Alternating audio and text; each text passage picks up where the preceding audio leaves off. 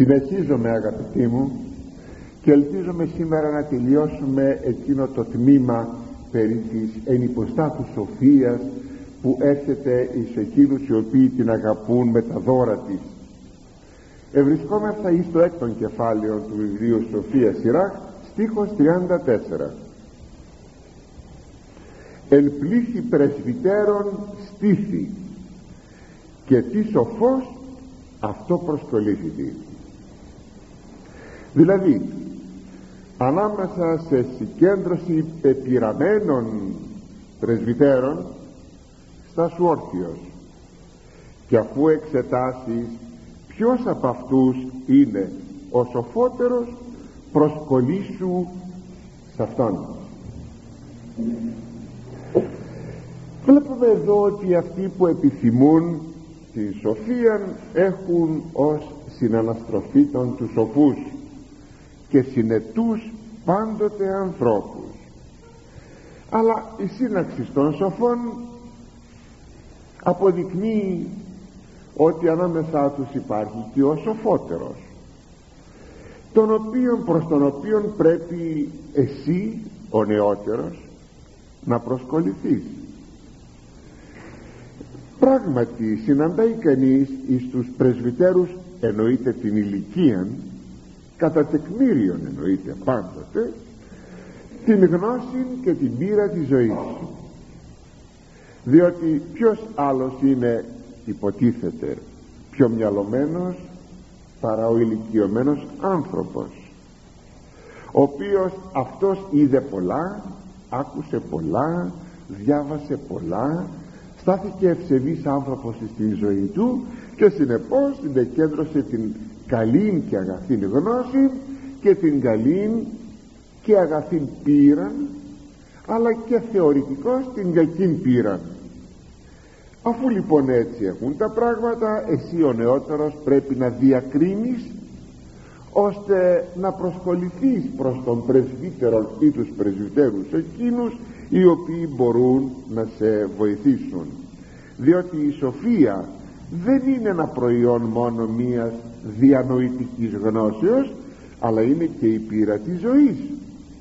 Δεν είναι εκείνο που διάβασα είναι εκείνο που έμαθα από την ίδια τη ζωή και αυτό μας είναι πάρα πολύ πολύτιμο. Θυμάμαι κάποτε πολλά χρόνια με είχε ρωτήσει κάποιος κάτι. Ένας φίλος μου ήταν ο οποίος είχε λιγάκι ε, κάποια υπεροψία στο να θέλει πάντοτε να νομίζει για τον εαυτό του κάτι και με ρώτησε κάτι και επειδή εγώ εγνώριζα την υπεροψία του του απήντησα με έναν ορισμό σε εκείνο το οποίο το, με, με ρώτησε. Και μου λέει δεν θέλω ορισμούς θέλω να μου πεις αυτό που εσύ αισθάνεσαι μου κάνει κατάπληξη.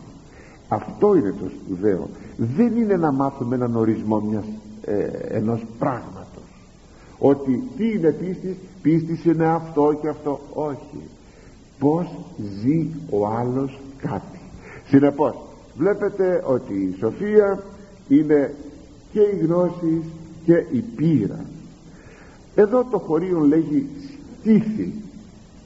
Το λέγει στο νεότερον αυτόν να σταθείς που εκφράζει εδώ το ενδιαφέρον αλλά και την αγωνία αν θέλετε της επιλογής δηλαδή πρόσεξε κοίταξε διότι ένας που κάθεται βλέπει βέβαια μπροστά του. Εκείνος που είναι όρθιος μπορεί να κοιτάζει από εδώ από εκεί που σημαίνει αυτή ακριβώς την αγωνία του και την προσπάθειά του να διαλέξει το καλύτερο. Έτσι πρέπει όπως το χωρίο αυτό μας λέγει σαφώς να διαλέγουμε τις συντροφιές μας να διαλέγουμε με ποιους, με ποιους ανθρώπους θα κάνουμε παρέα. Διότι είναι δυνατόν ποτέ να κάνουμε παρέα με ανοήτους και επιδερμικούς ανθρώπους που στην πραγματικότητα αυτοί αργολογούν και εμείς αντιστοίχως μαζί τους θα αργολογήσουμε. Βλέπετε ότι το θέμα της καλής συντροφιάς μέσα στην οποία θα βρούμε τη σοφία θα βρούμε τη σύνεση θα βρούμε τα ζυγισμένα πράγματα είναι κάτι που θέλει πολύ εκλογή. Και αυτό βεβαίως δεν αφορά μόνο εις τους νέους που λέμε πολλές φορές να προσέχουν τις συντροφιές τους. Αφορά και εις τους μεγάλους. Εάν δεν αφορούσε στους μεγάλους δεν θα έγραφε ο Απόστολος Παύλος εκείνο το πολύ ελεγκτικό στους, αποσто... στους Κορινθίους. Θύρους η ήθη Χριστά ομιλία κακέ. Καταστρέφουν τα Χριστά ήθη οι κακές συντροφιές ομιλία θα πει συντροφιά και ξέρετε σε τι σημείο το είπε αυτό; Πάνω στο ότι δεν πίστευαν στην Ανάσταση των νεκρών. Διότι έκαναν συντροφιά με ανθρώπους που είχαν άλλες θέσεις αν θέλετε ε, φιλοσοφικές θέσεις. Και φυσικά αυτοί αδυνατούσαν να συλλάβουν τη δύναμη του Θεού επάνω στο θέμα της Αναστάσεως των νεκρών. Και εκεί τους λέγει ακριβώς ότι καταστρέφουν οι κακές συναναστροφές κάτι καλό που έχουμε. Προσέχετε λέγει σε μεγάλους διότι αν το θέλετε να επεκτείνω το πράγμα δεν είναι μόνο επιθεμάτων πίστεως επιθεμάτων ιδεών και θέσεων και τρόπου ζωής είναι και άλλα ακόμη.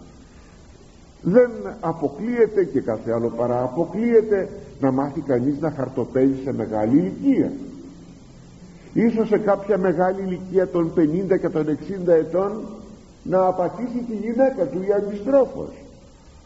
Δηλαδή να έχουμε προβλήματα συζυγικής πίστεως ή ακόμη να μάθει το κρασί, το ενόπνευμα ή δεν ξέρω τι άλλα να μάθει να γίνει να ζητήσει έναν τυχοδιοκτισμό όπως ας πούμε να πάρουμε μηχανήματα να ψάξουμε να βρούμε λύρες και να τρέχουμε κάμπους και βουνά για να βρούμε λύρες και να υπάρχει αυτός ο τυχοδιοκτισμός μην νομίζετε ότι αυτά αφορούν μόνο τους νέους. Αφορούν κάθε άνθρωπο πάσης ηλικίας. αυτό πρέπει να το γνωρίζουμε. Ηλικία ασφαλείας δεν υπάρχει. Η ασφάλειά μας είναι μόνο όταν θα φύγουμε από την παρούσα ζωή εις των ουρανών εκεί είναι το ακίμαντο λιμάνι. Εκεί δεν υπάρχει φουρτούνα. Εκεί δεν υπάρχει μεταβολή. Εδώ στον παρόντα κόσμο υπάρχει μεταβολή. Υπάρχει συνεπώς ο κίνδυνος να αλλάξουμε. Γι' αυτό αν φοβόμαστε και συνεπώς φοβούμενοι προσέχουμε τότε θα διαλέγουμε και τις συντροφιές μας να είναι πάντοτε πνευματικές και ωφέλιμες γι' αυτό λέγει το βιβλίο των παροιμιών 13,20 ο συμπορευόμενος σοφής σοφός έστε. Ο δε συμπορευόμενος άφρωση γνωστήσεται δηλαδή αυτός που περπατάει μαζί με τους σοφούς ανθρώπους θα γίνει σοφός. Αυτός όμως που συμπορεύεται με τους άμυαλους επιδερμικούς, επιπολέους και ασόφους ανθρώπους και αυτός θα γίνει κάτι παρόμοιο.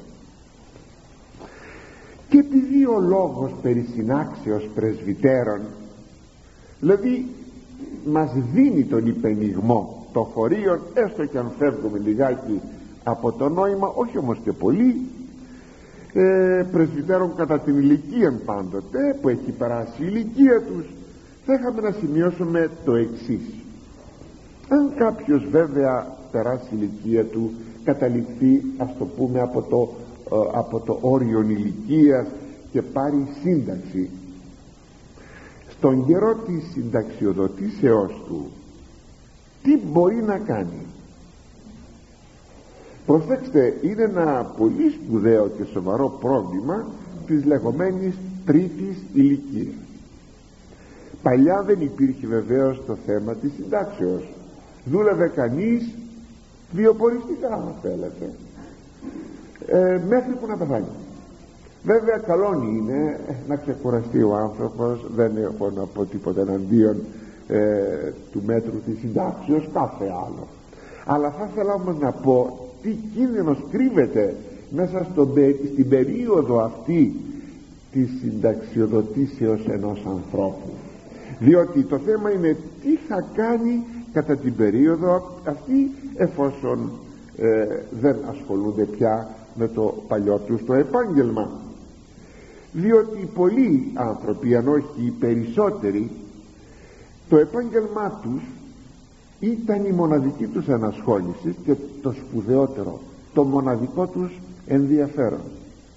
Παραλλήλως με το επάγγελμά τους δεν ανέπτυξαν άλλα ενδιαφέροντα και το αποτέλεσμα είναι ότι όταν αφήσουν το επάγγελμά τους και πάρουν τη σύνταξή τους μη έχοντες άλλα ενδιαφέροντα μένουν μετέωροι και ψυχολογικώς μετέωροι. Γι' αυτό έχει παρατηρηθεί πολλές φορές εκείνοι οι οποίοι παίρνουν σύνταξη γρήγορα πεθαίνουν.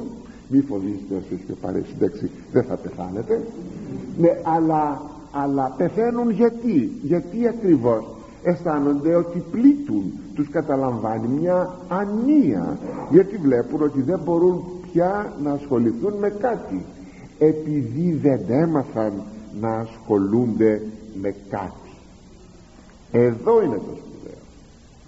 Γι' αυτό αγαπητοί μου ε, θα το παρακαλούσα αυτό το πράγμα. Ε, μην παρουσιάζουμε εκείνο το φαινόμενο πολλών πολλών και αδελφών χριστιανών ακόμη. Έχω δει πολλούς και λυπούμε γι' αυτό. Αλλά να ήρθε η ώρα να το πω. Και να το πω μάλιστα από τη θέση αυτή. Αδελφοί που έχουν πάρει τη σύνταξή τους από πρωί α, κατά τις 10 η ώρα βγαίνουν από το σπίτι τους πηγαίνουν στο καφενείο.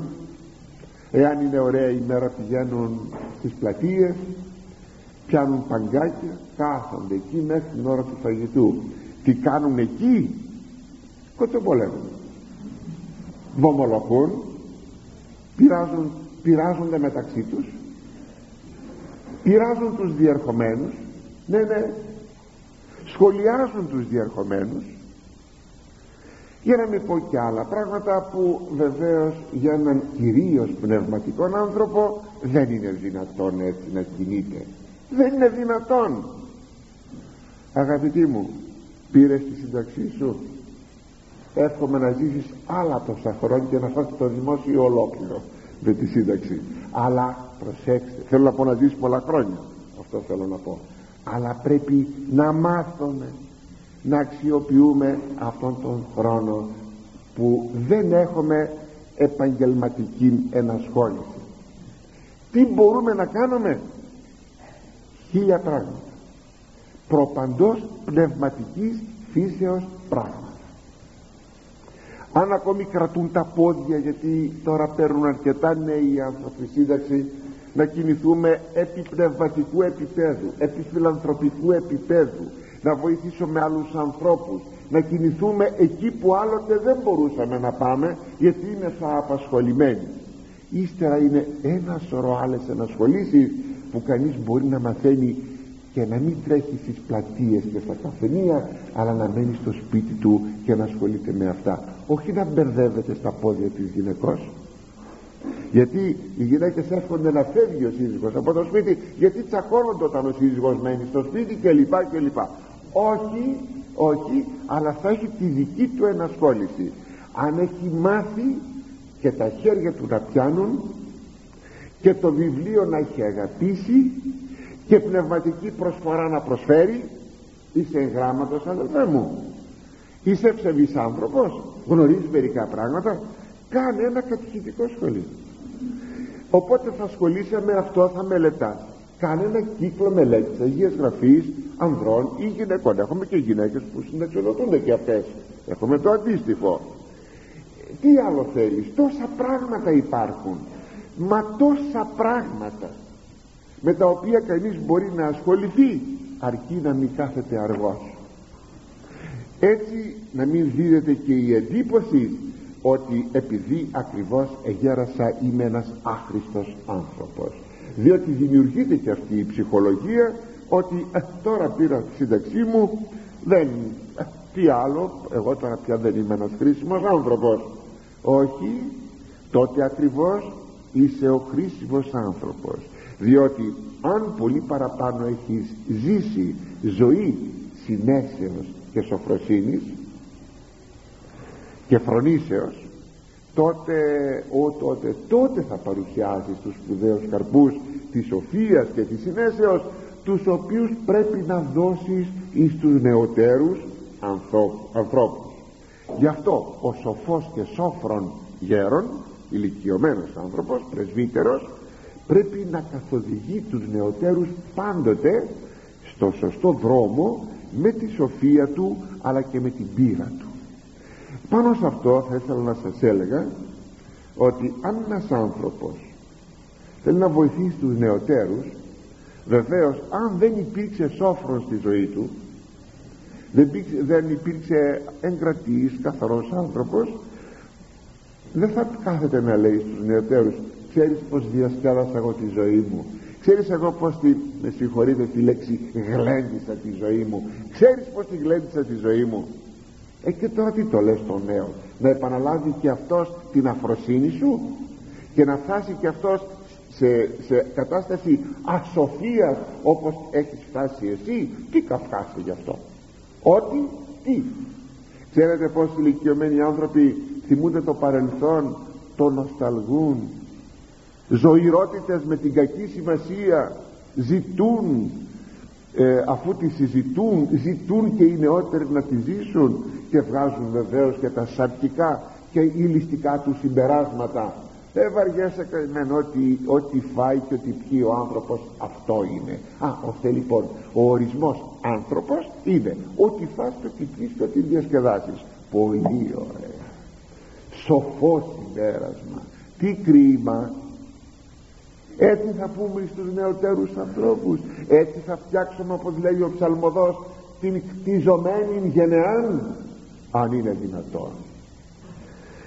Δεν πρέπει λοιπόν κανείς αν παρελπίδα δεν έζησε καλή ζωή αλλά είναι σόφρον όμως τώρα δεν πρέπει να αναφέρεται στην παλιά του ζωή καθόλου τίποτε. Αν θα αναφερθεί θα αναφερθεί με λύπη. Και θα πει παιδί μου δεν την έζησα εγώ καλά τη ζωή μου και για να μην ζήσεις και εσύ τα ίδια και περπατήσεις τα ίδια βήματα σου το λέγω πρόσεξε. Αλλά τι θα λέγατε για εκείνους τους ανοήτους πρεσβυτέρους οι οποίοι λέγουν στους νεωτέρους το εξής ξέρεις ποιος υπήρξε ο πατέρας σου; Α ο πατέρας σου. Ο πατέρας σου έκανε και εκείνες και εκείνες τις σκανταλιές το παιδί πολλές φορές πέφτει από τα σύννεφα και μάλιστα αν υποτεθεί ότι ο πατέρας του έχει αλλάξει η ζωή και ζει μια πνευματική ζωή πάει το παιδί στο σπίτι και λέει πατέρα έτσι έζησε τι ασοφία που είπα μην νομίζετε αγαπητοί μου ότι αυτό που λέμε σοφία και που τόσο αναλύομαι ότι είναι μικρό πράγμα. Μόνο γιατί θα δει κανείς το πόσο άσοφοι ηλικιωμένοι άνθρωποι υπάρχουν για να κρίνει και να εκτιμήσει πόσο προσόν σπουδαίο είναι ιδίως για την γεροντική ηλικία είναι το να είναι κανείς μυαλωμένος και σοφός άνθρωπος. Αλλά και οι νέοι πρέπει να είναι προσεκτικοί όπως μας συνιστά και συμβουλεύει το θεόπνευστο βιβλίο της Σοφίας Σειράς ώστε να μην συναναστρέφονται πρεσβυτέρους ανοήτους και ασόφους και διεστραμμένους που δεν εννοούν να βάλουν μυαλό πάντως ο σοφός πρεσβύτερος είναι ένας θησαυροφυλάκιο πείρας και σοφίας. Γι' αυτό υπάρχει και ένα γνωμικό αν δεν έχεις λέει γέρο ε, δώσε λεφτά και αγόρασε ένα γέρο που θα πει τον έχεις ανάγκη τον πρεσβύτερο το σοφό πρεσβύτερο τον έχεις ανάγκη. Πράγματι είναι ένα θησαυροφυλάκιο όπως σας είπα σοφίας και πείρας αγαθής. Και προχωρούμε στο επόμενο χωρίο. Πάσαν διήγηση θείαν θέλε ακροάστε και παροιμίε συνέσεως μη εκφευγέτο σάνσε δηλαδή με όλη σου τη θέληση άκουε κάθε θεία διδασκαλία και ιστορία. Τα δε σοφά γνωμικά να μη σου διαφεύγουν ποτέ. Είναι γνωστό ότι η σοφία και οι γνώσεις αποκτώνται τόσο με την ακρόαση του Θείου Λόγου όσο και με τη μελέτη. Είναι δύο σκέλη με τα οποία αποκτούμε την ε, σοφία. Ακρόασης και μελέτη. Το παρόν χωρίο αυτό που σας διάβασα μας ομιλεί για την ακρόαση του Θείου Λόγου το μεθεπόμενο χωρίο που θα δούμε λίγο πιο κάτω μας ομιλεί για τη μελέτη. Οπότε το Ιερό Κείμενο συμπληρώνει το πως θα αποκτήσει τη σοφία και με την ακρόαση και με τη μελέτη. Παράδειγμα ο μαθητής για να αποδώσει γόνιμα πρέπει και τους καθηγητάς του να ακούει και στο σπίτι να μελετά. Εάν μόνο μελετάει στο σπίτι αλλά δεν πηγαίνει στο σχολείο θα υστερηθεί πολύ στη γνώση. Εάν μόνο ακούει την παράδοση των καθηγητών αλλά δεν διαβάζεις στο σπίτι το ίδιο πράγμα. Γι' αυτό θα πρέπει να υπάρχουν και τα δύο. Και η ακρόαση και η μελέτη όσοι υπήρξαμε μαθητές το καταλαβαίνουμε αυτό το ξέρουμε. Έτσι και ο λόγος του Θεού. Πρέπει και να ακροάτε και να μελετάτε. Πολλοί οι πιο πολλοί συντριπτική πλειοψηφία από τους, από τους χριστιανούς μας μόνο ακροώνται τον Λόγο του Θεού. Όχι γιατί δεν ξέρουν γράμματα αλλά γιατί βαρύνονται να μελετήσουν. Μόνο ακροώνται τον Λόγο του Θεού αλλά δεν μελετούν. Υπάρχουν και μερικοί άλλοι οι οποίοι δεν πάνε ποτέ να ακούσουν κήρυγμα και αρκούνται μόνο σε όσα διαβάζουν. Ούτε μόνο θα ακούμε ούτε μόνο θα μελετούμε το ένα δεν αντικαθιστά το άλλο όπως το ψωμί δεν αντικαθιστά το νερό και αντιστρόφως. Αλλά εκείνο που θα μας βοηθήσει όταν ακούμε και όταν μελετούμε είναι να μπορέσουμε να συστηματοποιήσουμε τις γνώσεις μας για να έχουμε μέσα μας αυτό το οικοδόμημα της γνώσεως μην ξεχνάτε ότι η γνώση είναι ένα οικοδόμημα. Έχει τα παραθυρά του, τις πόρτες του, τις σκεπές του τα αρχιτεκτονικά του μέλη τα διαχωρίσματά του.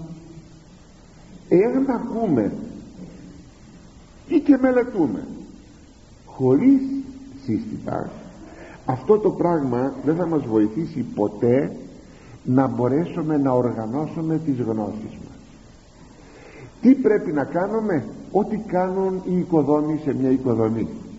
Ό,τι λείπει στην οικοδομή αυτό θα συμπληρώνουμε. Κάπου χωλένω δεν γνωρίζω το θέμα περί της Αναστάσεως των νεκρών. Θα πάω να το μάθω. Κάτι άλλο. Απορίες θα συμπληρώνω συνεχώς θα μελετώ. Και με τον τρόπο αυτόν θα οργανώνω και θα κατατάσω τις γνώσεις μου ώστε να έχω μέσα μου αυτήν την γνώση και συνεπώς σοφία για ό,τι μελετώ και εμπροκειμένο για το Λόγο του Θεού. Αυτά ισχύουν για κάθε, για κάθε γνώση. Προσέξτε. Αλλά εμπροκειμένο για το Λόγο του Θεού. Έτσι παρουσιάζεται το εξής φαινόμενο στους χριστιανούς μας.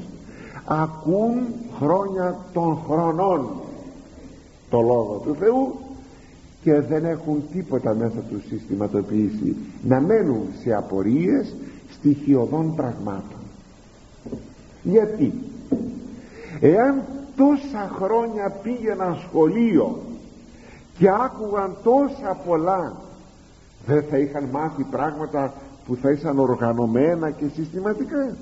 Εδώ γιατί να υπάρχει και να παρατηρείτε το φαινόμενο αυτό; Η θύραθεν σοφία και γνώσης είναι σπουδαιότερα από εκείνη τη γνώση του Θεού.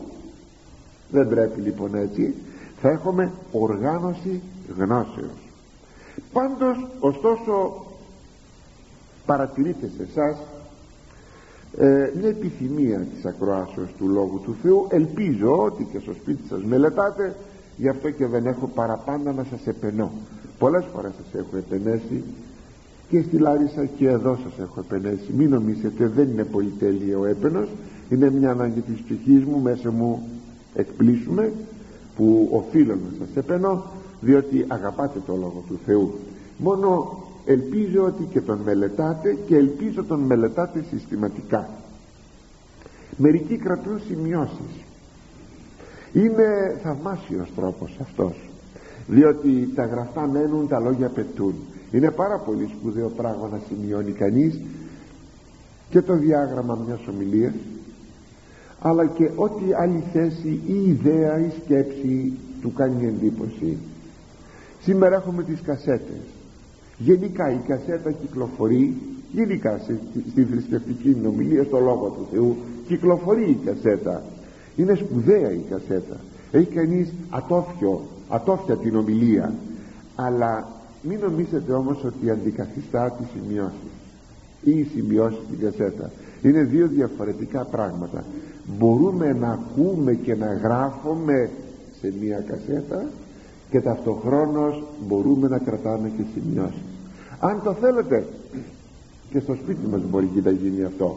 Ενώ ακούμε μία κασέτα να κρατούμε και στο σπίτι μας σημειώσεις. Το να δω κάποια γραφτά μου είναι κάτι πολύ πιο εύκολο παρά το να έχω μια κασέτα που δεν βλέπω τίποτε γραμμένο επάνω αλλά πρέπει να χρησιμοποιηθεί κάποιος χρόνος και τα αυτιά μου. Ενώ εποπτικά με τα μάτια μου δηλαδή μόνο στις σημειώσεις μπορώ να το έχω αυτό. Όταν ομοίως μελετούμε το Λόγο του Θεού πρέπει να κρατάμε σημειώσεις. Μα στο περιθώριο του βιβλίου. Δεν σας κάνει εντύπωση. Είναι καλό βεβαίως να κρατάμε καθαρά τα βιβλία μας.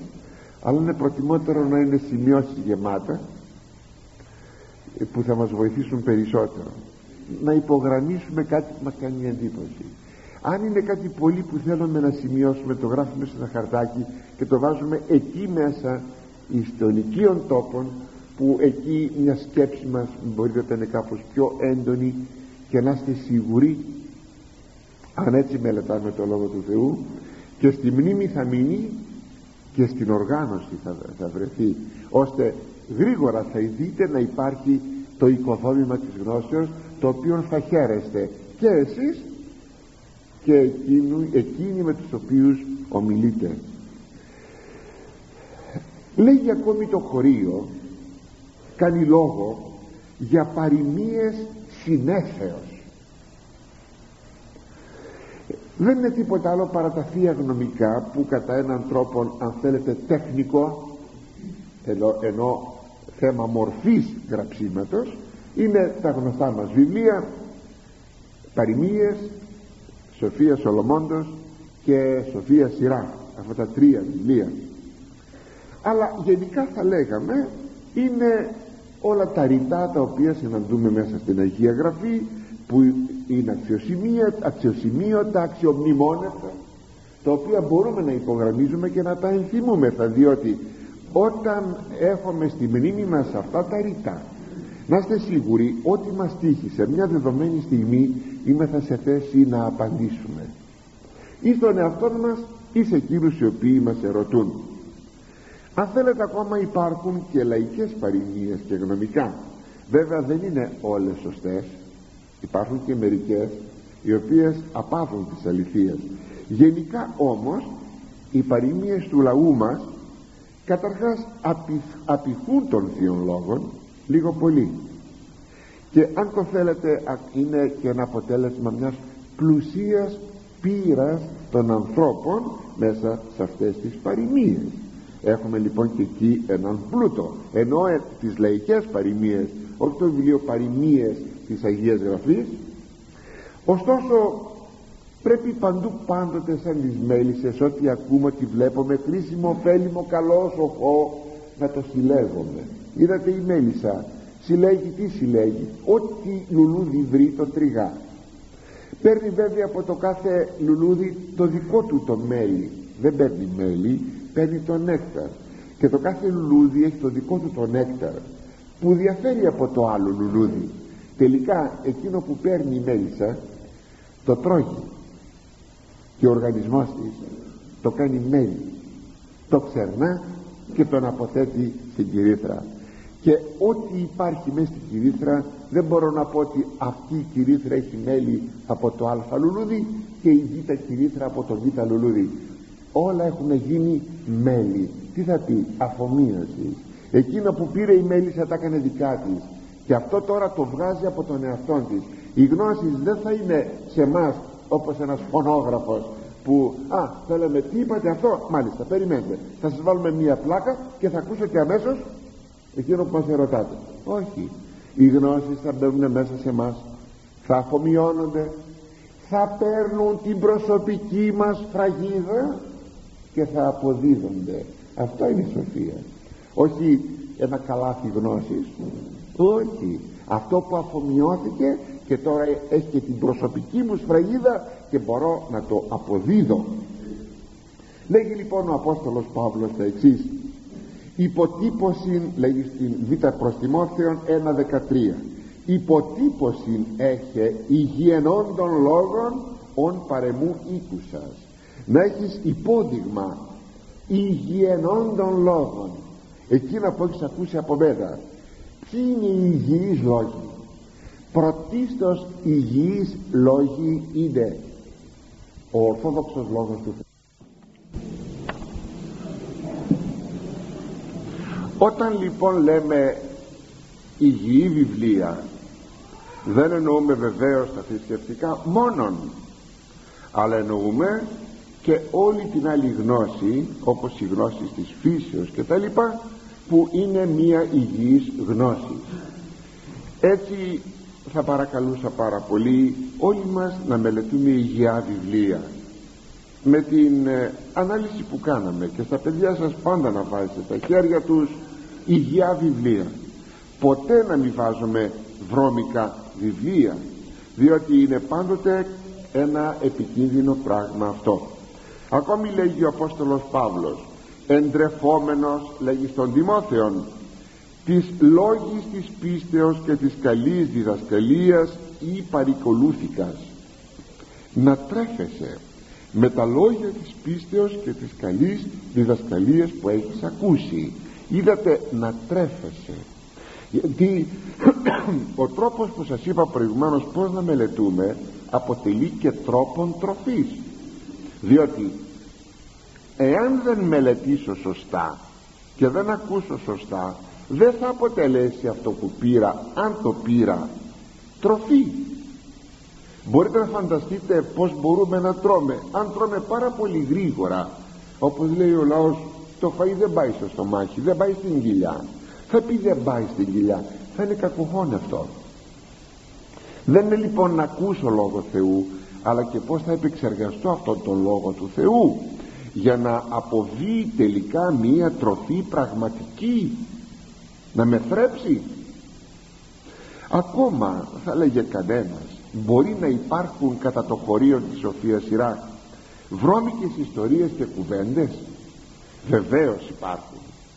Βεβαίως υπάρχουν δυστυχώς υπάρχουν. Και πρώτα πρώτα βρώμικη κουβέντα είναι κάθε ευτράπελη ιστορία. Δηλαδή ιστορίες που είναι βρωμικές καταλαβαίνετε ευτράπελες. Γι' αυτό λέει στην προσεφεσίους 5,4 ο Απόστολος Παύλος εσχρότης και μορολογία ή ευτραπελία τα ουκανίκοντα που δεν πρέπουν. Μη δε ονομαζέστο εν ημίν καθώς πρέπει Αγίης. Ούτε να τα ονομάζετε ούτε να ονομάζονται αυτά σε εσάς που είσαστε χριστιανοί καθώς πρέπει Αγίης όπως πρέπει στους χριστιανούς. Κατόπιν κάθε ιστορία ή συζήτηση που μπορεί να βλάπτει την καρδιά όπως είναι τα λεγόμενα συναισθηματικά μυθιστορήματα. Παλιότερα ελέγοντο τα γαλλικά μυθιστορήματα. Πολύ παλιά χρόνια πίσω έτσι ελέγοντο είναι τα συναισθηματικά ε, μυθιστορήματα ή οι λεγόμενες αν θέλετε συναισθηματικές προσωπικές ιστορίες. Μας διηγείται ο άλλος την συναισθηματική του ιστορία. Κυρίως οι γυναίκες μεταξύ των ε, ασχολούνται και λέγουν αυτά δεν είναι καλές κουβέντες αυτές. Αυτά βλάπτουν. Αυτά βλάπτουν. Ακόμα θα λέγαμε είναι η ακρόαση κάθε ιδεολογίας που έρχεται τώρα στο νου. Ενώ τα συναισθηματικά αποτείνονται στην καρδιά. Έρχονται στο νου και που μπορεί να είναι αυτές οι ιδεολογίες ανατρεπτικές υγιών πνευματικών θέσεων και αν θέλετε ακόμη και χριστών ηθών. Γι' αυτό λέγει ο πάλι ο Απόστολος Παύλος τον Τιμόθεο βλέπετε ήταν νέος ο Τιμόθεος και τον συνεβούλευε παρότι ήταν θαυμάσιος άνθρωπος και άνθρωπος του Θεού όπως κάπου τον αποκαλεί. Αλλά βλέπετε τον περιφρουρεί τον περιχαρακώνει τον μαθητή του των Απόστολων Τιμόθεων ο Απόστολος Παύλος έτσι πρέπει όλοι ο ένας τον άλλον ό,τι μπορούμε να περι, περιχαρακούμεθα. Τι λέγει λοιπόν; Τους δε βεβήλους και γραώδεις μύθους παρετού. Ξέρετε ότι βέβηλοι και γραώδεις μύθοι την εποχή εκείνη ήταν ο γνωστικισμός. Και θέλει να τον προφυλάξει από αυτές τις θέσεις των γνωστικιστών όπως και στην εποχή μας έχει αναβιώσει ποτέ δεν πέθανε εννοείται αλλά έχει αναβιώσει κάπως έτσι πιο εντονότερα ο γνωστικισμός και στη Λάρισα. Είναι το λεγόμενο ε, κέντρων, κέντρων γνωστικών σπουδών. Και μερικοί χριστιανοί μας πηγαίνουν εκεί πέρα τι κρίμα. Πάνε πού. Ξέρετε πως αποκαλεί τον γνωστικισμό ο Απόστολος Παύλος; Βεβήλους και γραώδεις μύθους. Παραμύθια βέβυλα βρώμικα παραμύθια που λένε οι υγριές. Δηλαδή παραμύθια των γιαγιάδων. Ή όπως θα λέγαμε μια σύγχρονη έκφραση τα παραμύθια της Χαλιμάς. Γιατί δεν έχουν κανένα αέρισμα εκείνα τα οποία λέγουν είναι αποκοιήματα μιας καθαρής φαντασίας. Πρόσεχε λέει στον Δημόθεο πρόσεχε θα έλεγα και εγώ με τη σειρά μου αγαπητοί μου ας προσέχουμε όλες αυτές τις ιδεολογίες ποικίλες που έρχονται να μας ανατρέψουν ότι υγιές υπάρχει μέσα μας. Και ερχόμεθα εις τον επόμενο στίχο των 36 πάντα του έκτου κεφαλαίου.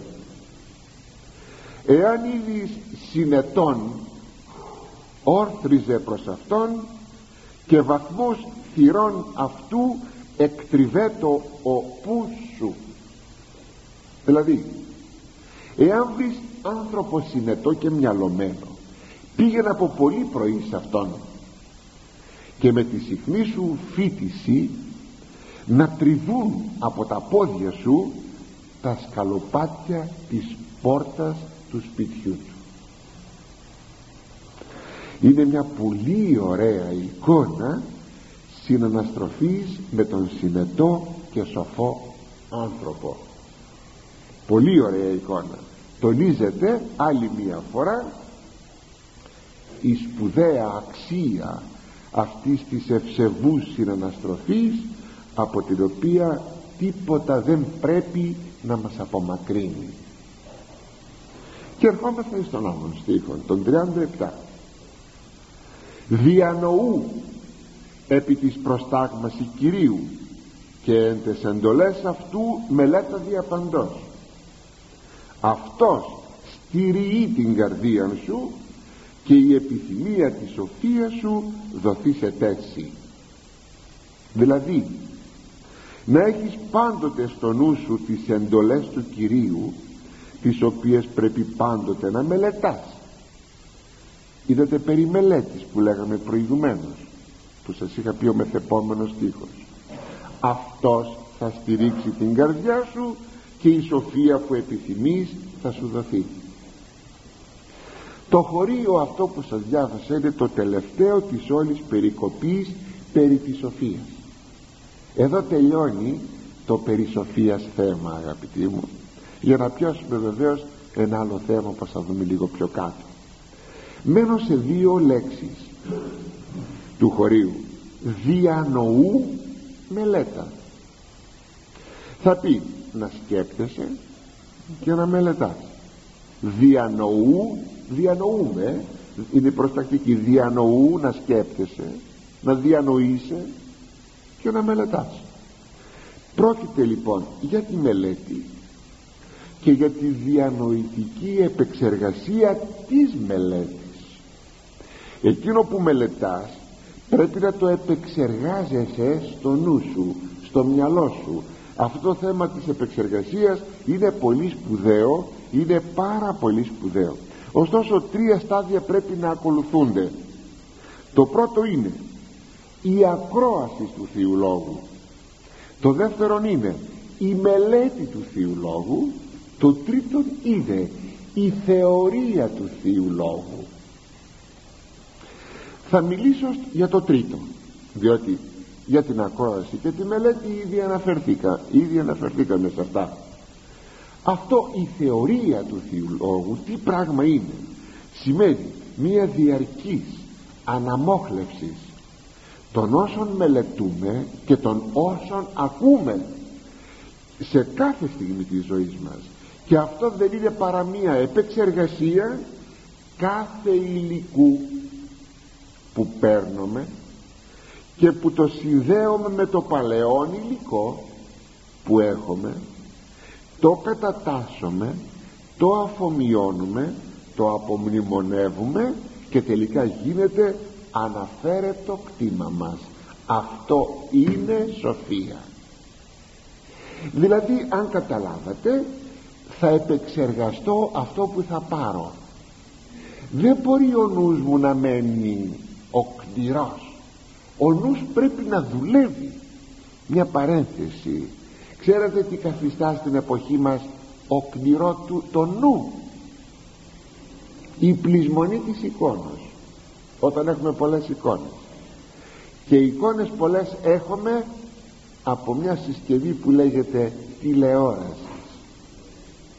Είναι επικίνδυνη η τηλεόραση όχι γιατί έχει ό,τι έχει αυτά που έχει και που τόσα τις έρνουν της τηλεοράσεως όσο γιατί αυτή η τηλεόραση σαν ένας τρόπος προσφοράς στους ανθρώπους όταν υπερβεί κάποια όρια είναι επικίνδυνη. Θα λέγαμε ένα, ένας λαός όταν θα μπορούσε να εκτιμήσει αυτά τα πράγματα θα έλεγε ότι μόνο δύο ώρες την ημέρα ή μία ώρα την ημέρα θα υπάρχει τηλεόραση. Ένα πρόγραμμα μόνο με μία ή δύο ώρες όχι περισσότερο. Και η ποιότητα θα είναι καλή αλλά το σπουδαίο είναι ότι δεν θα υπάρχει η πλεισμονή των εικόνων.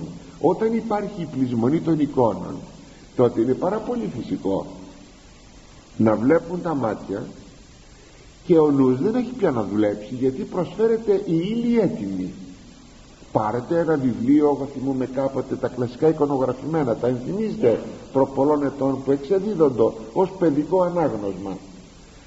Θυμάμαι λοιπόν το, εκείνο του Βίκτορος Σουγκό το, η Άθλη ήταν ένα πεντάτομο έργο πέντε βιβλία. Το είχα διαβάσει έφυγος αυτό. Βέβαια ήθελα αρκετό καιρό να το διαβάσω και διάβαζα βραδέως όχι γιατί δεν μπορώ να διαβάσω γρήγορα αλλά γιατί πρέπει να χωνεύει κανείς εκείνα που, που διαβάζει. Να δει και τη λέξη την όμορφη και τη φράση και τη λογοτεχνικότητά της και το νόημα. Θα είναι ωραία πράγματα. Δεν μπορούμε να τρέχουμε για να βρούμε μόνο τα επεισόδια και να γινόμαστε επεισοδιακοί. Όχι. Πρέπει να τα απολαμβάνουμε όλα σε ένα κείμενο που διαβάζουμε. Αυτά τα πέντε βιβλία τα πέντε όχι ευκα, ευκαταφρόνητα σε πάχος το μύδια δύο κλασικά εικονογραφημένα εξαντλούσαν το θέμα. Είχε μέσα εικόνες έβαζε εκείνο του που βγάζει από το στόμα εκείνο το αυτό που σου λέει γράφει αυτά και αυτά εκεί και τέλειωσε η ιστορία. Πέστε μου πως θα μορφωθεί ένα παιδί με αυτές τις εικόνες; Μορφώνεται; Θα μπορέσει ποτέ να σκέπτεται; Να γράψει έκθεση. Να γράψω έκθεση σημαίνει σκέπτομαι. Εάν δεν σκέπτομαι δεν μπορώ να γράψω στον αιώνα έκθεση. Πως θα μορφωθεί; Δεν μπορεί να μορφωθεί. Η εικόνα λοιπόν βλάπτει. Όταν ξεπερνάει κάποια όρια είναι χρήσιμη η εικόνα. Η εποπτεία είναι χρήσιμη αλλά δεν θα ξεπεράσει κάποια όρια. Γι' αυτό λοιπόν η τηλεόραση είναι επικίνδυνη και τελικά ρίπτει ανεπαίσθητα χωρίς να το καταλαβαίνουμε το νου σε μια αχρηστία σε μια οκνηρία. Άμα πεις στον άλλον να ακούσει κάτι βαθύτερο θα σου πει όχι βρε αδελφέ τώρα και πάει στο εύκολο γιατί ο νους του έμαθε στην οκνηρία.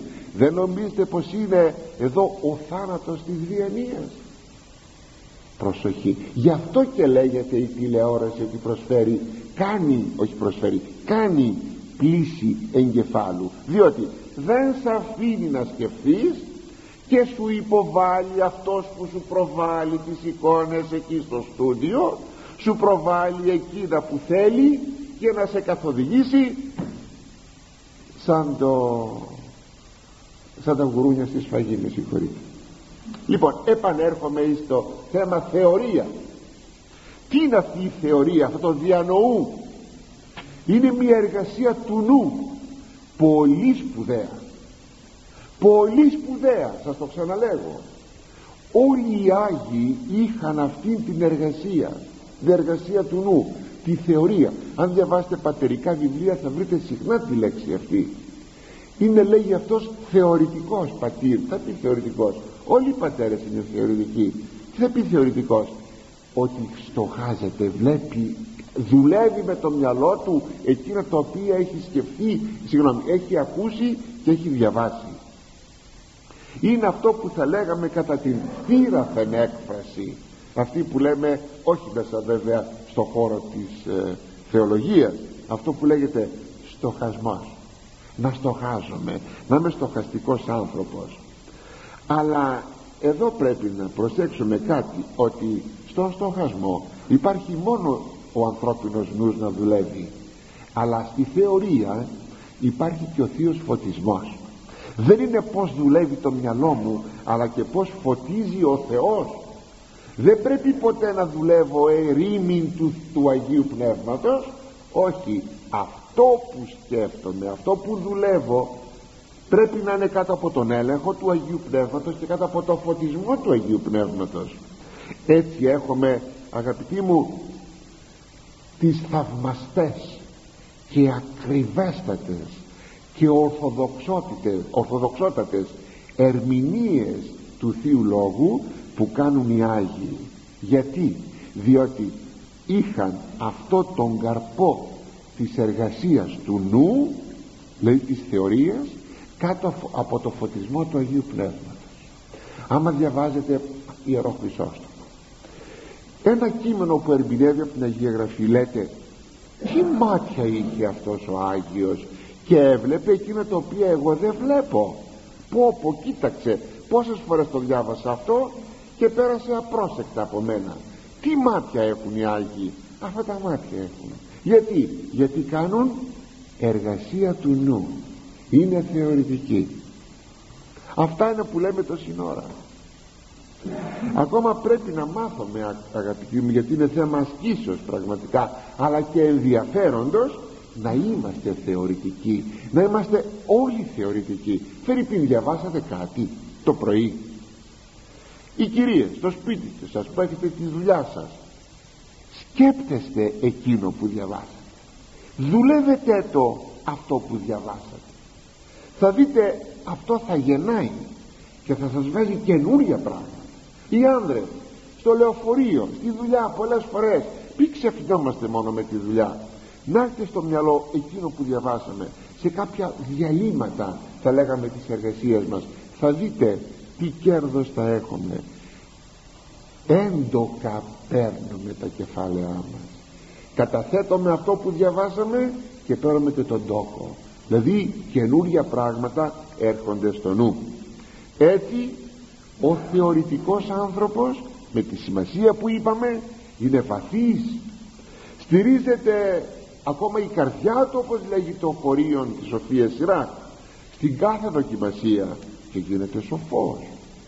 Ακόμα ο θεωρητικός άνθρωπος θα θέλω να σας πω ότι δεν έχει καμία σχέση με τον λεγόμενο προβληματιζόμενο της εποχής μας που λέει ακούτε λέει, προβληματίζομαι προβληματίζομαι. Μια φορά σας το έχω ξαναπεί αλλά δεν πειράζει να το ξαναπώ. Μπήκε κάποτε μια κοπέλα του Λυκείου μπαίνει με έναν αέρα μέσα στο εξομολογητήριο πολύ αέρα σοριάζεται στην καρέκλα πριν εγώ καθίσω βάζει το ένα πόδι πάνω στο άλλο. Εγώ ακόμη είμαι όρθιος και μου λέει ξέρετε προβληματίζουμε χαίρομαι πολύ λέω προβληματίζουμε. Είναι της μόδας αυτό το πράγμα. Διότι όταν πει κανείς ότι προβληματίζομαι με τον τρόπο αυτόν παριστάνει πάντοτε από σνόμπισμό τον στοχαστή. Και συνεπώς είναι ανώτερος άνθρωπος. Πρέπει να σας πω ότι οι λεγόμενοι προβληματιζόμενοι άνθρωποι ε, χρησιμοποιούν καθαρά τα ανθρώπινα κριτήρια χρησιμοποιούν την αμφιβολία απορρίπτουν πολλά πράγματα. Ίσως κάποτε όλα τα απορρίπτουν και μεταβάλλονται σε αγνωστικιστάς και αγαπούν να προβληματίζονται για να προβληματίζονται. Δηλαδή με άλλα λόγια βλέπει κανένας εδώ ότι με αυτές τις προδιαγραφές που σας είπα ο σύγχρονος αυτός προβληματιζόμενος δεν είναι παρά ο λεγόμενος κουλτουριάρης που παριστάνει το διανοούμενο παριστάνει τον καλλιτέχνη παριστάνει τον υπερέχοντα. Δεν έχουν αυτά τα πράγματα καμία σχέση με τη θεωρία που σας είπα προηγουμένως. Τον κουλτουριάρη τον χαρακτηρίζει η ίησης, η υπερηφάνεια. Ο θεωρητικός άνθρωπος αυτός είναι ταπεινός κριτήριά του έχει πάντοτε το Άγιον Πνεύμα και προσπαθεί να εξηχνιάσει ό,τι το Άγιον Πνεύμα του Θεού έχει καλύψει από τα μάτια των ασόφων των βεβήλων των ματαιολόγων και των αμαρτωλών. Είδατε πως η διαφορά υπάρχει μεταξύ του λεγόμενου θεωρητικού και του προβληματιζομένου ή κουλτουριάρη ανθρώπου εδώ αγαπητοί μου κλείεται αυτό το πολύ σπουδαίο κεφάλαιο το έκτο που αναφέρεται στην ενυπόστατον σοφία δηλαδή ξέρετε η ενυπόστατο σοφία το έχουμε πει είναι ο Ιησούς Χριστός. Είναι η ενυπόστατο σοφία που συνδημιουργεί με τον Πατέρα και το Πνεύμα το Άγιον και εν εσχάτης χρόνης ενανθρωπίζεται. Είναι ο Ιησούς Χριστός. Εκείνος λοιπόν ο οποίος θα αγαπήσει την ενυπόστατον σοφία τότε θα δεχθεί και τα δώρα της που είναι η προσφορά του Ιησού Χριστού του Κυρίου μας. Και τώρα μπαίνουμε στο έβδομο κεφάλαιο με νέα θέματα. Αυτό περιέχει το έβδομο κεφάλαιο όπως θα δούμε σύνθεο πολύτιμες συμβουλές επί διαφόρων πρακτικών θεμάτων. Ακόμη αναφέρεται στη συμπεριφορά των μελών μιας οικογενείας λέγει επί παραδείγματι άμα θέλεις να παντρέψεις την κόρη σου αλλά δεν σας το λέγω όταν θα έρθει θα το ακούσετε. Αναφέρεται ακόμα στη σχέση μας με το Θεό στη τιμή προς τους ιερείς στη στοργή προς τους φτωχούς και τους λιβωμένους δηλαδή όπως καταλαβαίνετε εάν τα προσέξει ένας πιστός άνθρωπος αυτά και τα εφαρμόσει αυτά κάνουν τη ζωή του αληθινού χριστιανού μια ζωή του Αγίου Πνεύματος γεμάτη από τη χάρη του Χριστού. Και με τη βοήθεια του Θεού εισερχόμεθα εις το πρώτο χωρίον του εβδόμου κεφαλαίου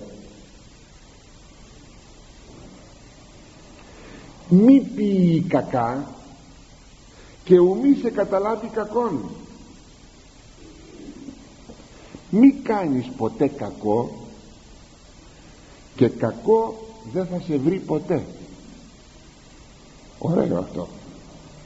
Είναι ωραιότατο είναι μια ωραιότατο είναι μια ωραιοτάτη θα λέγαμε θέση στον ηθικό και πνευματικό βίο του ανθρώπου που μεταμορφώνει πραγματικά αυτή η θέση στον άνθρωπο σε άνθρωπο του Αγίου Πνεύματος σε χριστοειδή άνθρωπο σε χαριτωμένο άνθρωπο σε τίποτε τέτοιο που έχει ανάγκη κάθε κοινωνία για να επιβιώσει γιατί ακριβώς οι κοινωνίες μας δεν έχουν τέτοιους ανθρώπους που μπορούν να αποφεύγουν το κακό γιατί δεν θα ήθελαν να τους βρίσκει αυτούς κακό.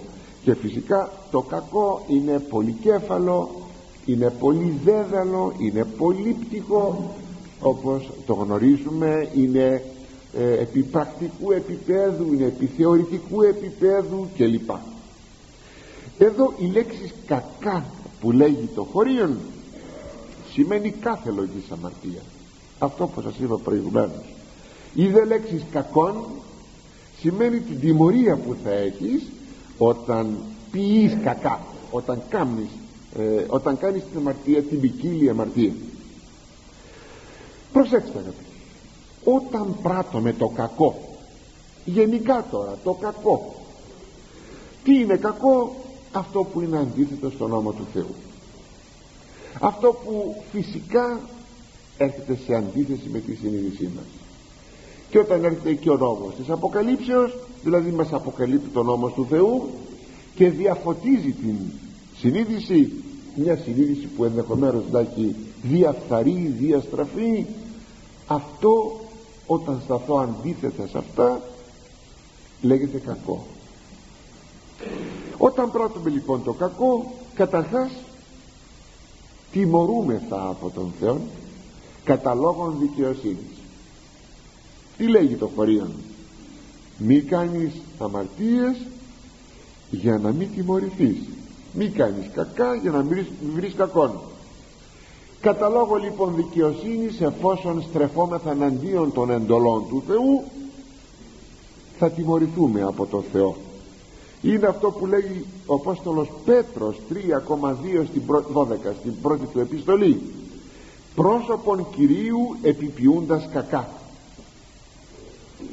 θα έχεις να αντιμετωπίσεις το πρόσωπο του Θεού όταν κάνεις το κακό πρόσεξε σε βλέπει ο Θεός.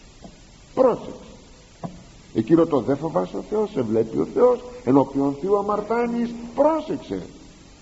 Και το πρόσωπο του Θεού απέναντί σου δεν θα είναι ευμενές αλλά θα είναι δυσμενές. Πρόσεξε. Σε βλέπει ο Θεός. Δεύτερον τιμωρούμεθα από αυτή την ίδια τη φύση του κακού. Γιατί το κακό αγαπητοί μου δεν είναι για τον άνθρωπο. Δεν είναι για την ουσία μας. Όπως σαν να λέμε πως να πούμε το αυτοκίνητό σας τι, τι χρησιμοποιεί για κάψιμα πετρέλαιο, βενζίνη ή λιπαρά. Αν θα βάλετε λιόλαδο μέσα θα δουλέψει το αυτοκίνητο έτσι είναι ακριβώς και η, ο, θα λέγαμε ο μηχανισμός η δομή του, της ανθρωπίνης υπάρξεως για να λειτουργήσει η δομή της ανθρωπίνης υπάρξεως και της ανθρωπίνης προσωπικότητας και να υπάρχουν αγαθές σχέσεις ανάμεσα στην ψυχή και το σώμα και αγαθές σχέσεις μεταξύ της υπάρξεως και του περιβάλλοντος της πρέπει να υπάρχει το αγαθόν είναι εκείνο που κάνει πραγματικά σωστή τη λειτουργία της ανθρωπίνης υπάρξεως. Το κακό το κακό δημιουργεί δυσαρμονία. Έτσι θα λέγαμε από τον άνθρωπο το κακό αφαιρεί την ειρήνη που είναι το φάρμακο και της ψυχής και του σώματος. Άμα σου αφαιρεθεί η ειρήνη υπάρχει διασάλευσης. Σημαίνει δεν πάει καλά η δομή σου. Γι' αυτό λέγει ο ψαλμοδός 118,165 η ειρήνη πολύ της αγαπώσει των νόμων σου και ουκ στην αυτής σκάνδαλον υπάρχει πολύ ειρήνη περίσσια ειρήνη σε εκείνους που αγαπάνε το όνομα του Θεού. Δεν υπάρχει σκάνδαλον δεν υπάρχει κάτι που να σκοντάβει κανείς. Αυτό θα πει σκάνδαλο ε; είναι ένα παλούκι που υπάρχει στον δρόμο δεν το βλέπω και όπως περπατάω στον ομαλό δρόμο σκοντάβω στο παλούκι στο σκάνδαλο και ανατρέπομαι.